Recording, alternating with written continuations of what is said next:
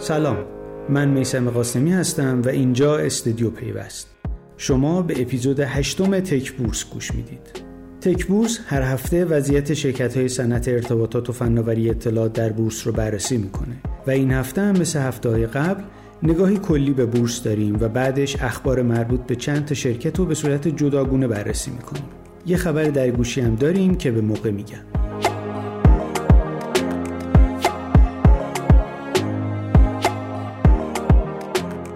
این هفته رو می‌تونیم هفته کوچیکتر نامگذاری کنیم. چرا؟ شاخص بورس شنبه رو خیلی پرقدرت با بیش از 18 هزار واحد شروع کرد که اهالی بازار سرمایه میگن مربوط به اخبار مثبت برجامیه. اما در روزهای بعد این روند چندان ادامه پیدا نکرد و در نهایت چهارشنبه با بیش از 8000 واحد کاهش معاملات تموم شد. هرچند در مجموع شاخص کل حدود 3000 واحد رشد نسبت به هفته قبل داشت اما همچنان نتونست یه روند مثبت کامل داشته باشه.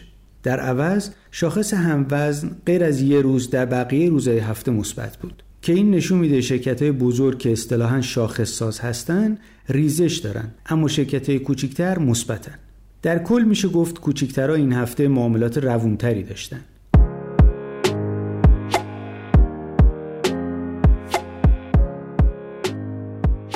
سهشنبه این هفته که شاخص گل نزولی بود نماد اخابر با 631 واحد رشد یکی از نمادهای تاثیرگذار مثبت بود. یکی از دلایل بسته بودن نماد شرکت مخابرات ایران درخواست برای افشای نتایج فروش املاک این شرکت در سال گذشته بود. مخابرات این هفته تو نامه‌ای به بورس اعلام کرد از فروش املاکش 841 میلیارد و 729 میلیون و 300 هزار تومان درآمد داشته که در ردیف درآمدهای غیر عملیاتی تو گزارش سالانه گنجونده شده.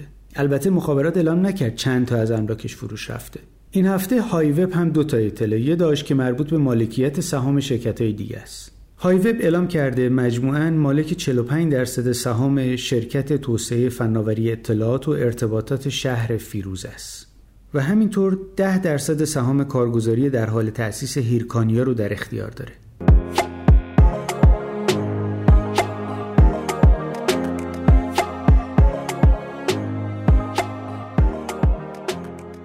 اما بررسی این هفته و خبری که گفتم میگم.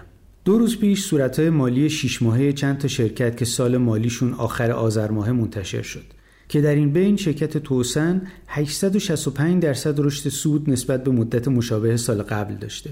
از ما نشنیده بگیرید.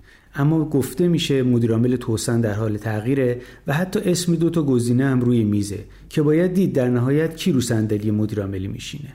جدا از توسن صورتهای مالی دو تا شرکت پرداختی هم منتشر شد که نشون میده حال و روز این شرکت ها خیلی خوب نیست. گزارش شش ماهه شرکت کارت اعتباری ایرانکیش مشخص کرده این شرکت نتونسته به دستاوردهای هدف گذاری شدهش دست پیدا کنه. یعنی قرار بوده تا آخر خرداد امسال تعداد دستگاه کارتخانش به یک میلیون و 348 هزار عدد برسه.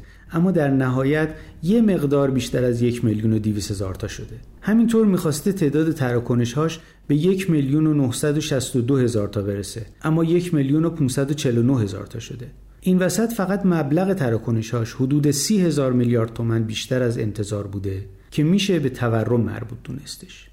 در نهایت با اینکه درآمد عملیاتی و سایر درآمدهای ایران کیش نسبت به مدت مشابه سال قبل زیاد شده اما هزینه های طوری بالا رفتن که سود خالصش 36 درصد کم شده ایرانکیش افزایش سرمایه 142 درصدیش هم ثبت کرده و با لحاظ سرمایه جدید به ازای هر سهم 61 ریال سود محقق کرده. صورتهای مالی حسابرسی نشده سپ هم خبر از کاهش 40 درصدی سود این شرکت پرداختی میده. باید دید آیا وضعیت این شرکت ها در پایان سال مالیشون همینجوری میمونه یا تغییر می‌کنه. تا هفته دیگه و تک بورس بعدی خدا نگهدار.